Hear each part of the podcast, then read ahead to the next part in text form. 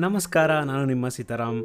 ಇಂದಿನ ನಿಮ್ಮ podcast host ನಮ್ಮ ಮೊದಲನೇ ಸಂಚಿಕೆ ಕೇಳಿದ್ರಿ ಅಲ್ವಾ? ನಿಮಗೆಲ್ಲ ಇಷ್ಟ ಆಯಿತು ಅಂತ ಅನ್ಕೊಂತಾ, ಎರಡನೇ ಸಂಚಿಕೆ ಇಂದಿನ ಒಂದು ಸುಭಾಷಿತದೊಂದಿಗೆ ಪ್ರಾರಂಭಿಸೋಣ. ಬನ್ನಿ, ಸುಭಾಷಿತ ಕೇಳ್ಬರೋಣ. ಹಣವೆಂಬುದು ಗೊಬ್ಬರ ಇದ್ದಂತೆ. ಗುಡ್ಡೆ ಹಾಕಿಟ್ಟರೆ ದುರ್ನಾತ ಬೀರುತ್ತದೆ. ಹರಡಿದರೆ ಬೆಳೆಯುತ್ತಾ ಸಾಗುತ್ತದೆ. ಸುಭಾಷಿತ ಕೇಳಿದ್ದಾಯ್ತು. ಈಗ ನಮ್ಮ ಮುಂದಿನ ಸೆಗ್ಮೆಂಟ್ ಮಂಕುತಿಮ್ಮನ ಕಗ್ಗ. ಕೇಳೋಣ, ಬನ್ನಿ. ಇಹುದೋ ಇಲ್ಲವೋ? ತಿಳಿಯಗೊಡದೊಂದು ವಸ್ತು ನಿಜ.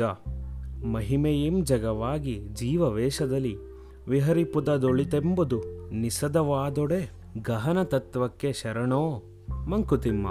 ಸಾರಾಂಶ ಹೀಗಿದೆ. ತಿಳಿಯದಂತಿರುವ ದೇವರೆಂಬ ಒಂದು ವಸ್ತುವು ಇರುವುದೋ ಇಲ್ಲವೋ?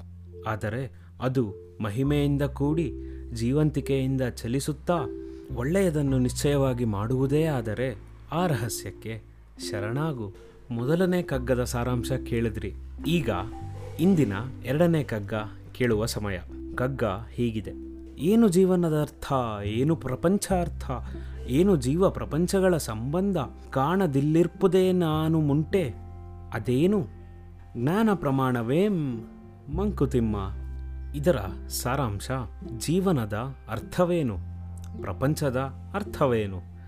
ಜೀವ ಹಾಗೂ ಪ್ರಪಂಚಗಳ ಸಂಬಂಧವೇನು? ಇಲ್ಲಿ ಕಾಣದಿರುವುದು ಏನಾದರೂ ಉಂಟೆ? ಇದ್ದರೆ ಅದೇನು? ಜ್ಞಾನದ ಪ್ರಮಾಣವಾದರೂ ಏನು?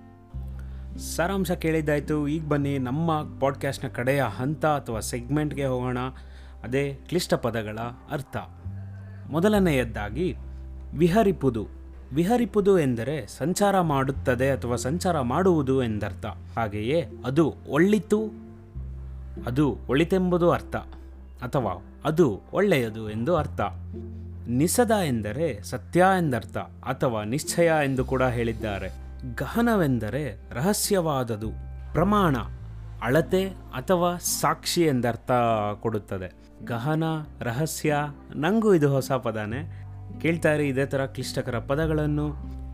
ಹಾಗೂ ಮಂಕುತಿಮ್ಮನ ಕಗ್ಗವನ್ನು ನಮ್ಮ ಗ್ಯಾರೇಜ್ ಡಸ್ಟರ್ಸ್ ಸ್ಪಾಟಿಫೈ ಪೇಜ್ನಲ್ಲಿ ಮಾತ್ರ, ಇನ್ನು ಗೂಗಲ್ ಪಾಡ್ಕ್ಯಾಸ್ಟ್ನಲ್ಲೂ ಬರ್ತಾ ಇದ್ದೀವಿ ಹಾಗೆ ಬ್ರೇಕರ್ ಆಡಿಯೋ ಮತ್ತು ರೇಡಿಯೋ ಪಬ್ಲಿಕಲ್ಲಿ ಕೂಡ ನೀವು ನಮ್ಮ ಮಂಕುತಿಮ್ಮನ ಕಗ್ಗ ಪಾಡ್ಕ್ಯಾಸ್ಟ್ ಸೀರೀಸ್ನ ಕೇಳಬಹುದು.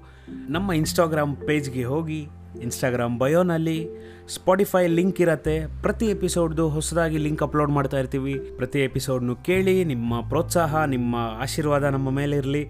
ಇಲ್ಲಿಗೆ ನಮ್ಮ ಇಂದಿನ ಸಂಚಿಕೆ ಮುಗಿಸುತ್ತಾ ನಾಳೆ ಮತ್ತೆ ನಿಮ್ಮ ಮುಂದೆ ಬರ್ತೀನಿ. ಮತ್ತೆರಡು ಕಗ್ಗ ಹಾಗೂ ಹೊಸ ಸುಭಾಷಿತದೊಂದಿಗೆ. ಅಲ್ಲಿವರೆಗೂ ಮಾಸ್ಕ್ ಧರಿಸಿ ವ್ಯಕ್ತಿಗತ ಅಂತರ ಕಾಪಾಡಿ ನಿಮ್ಮ ಆರೋಗ್ಯ ನಿಮ್ಮ ವಿವೇಚನೆಯಲ್ಲಿದೆ. ಧನ್ಯವಾದಗಳು.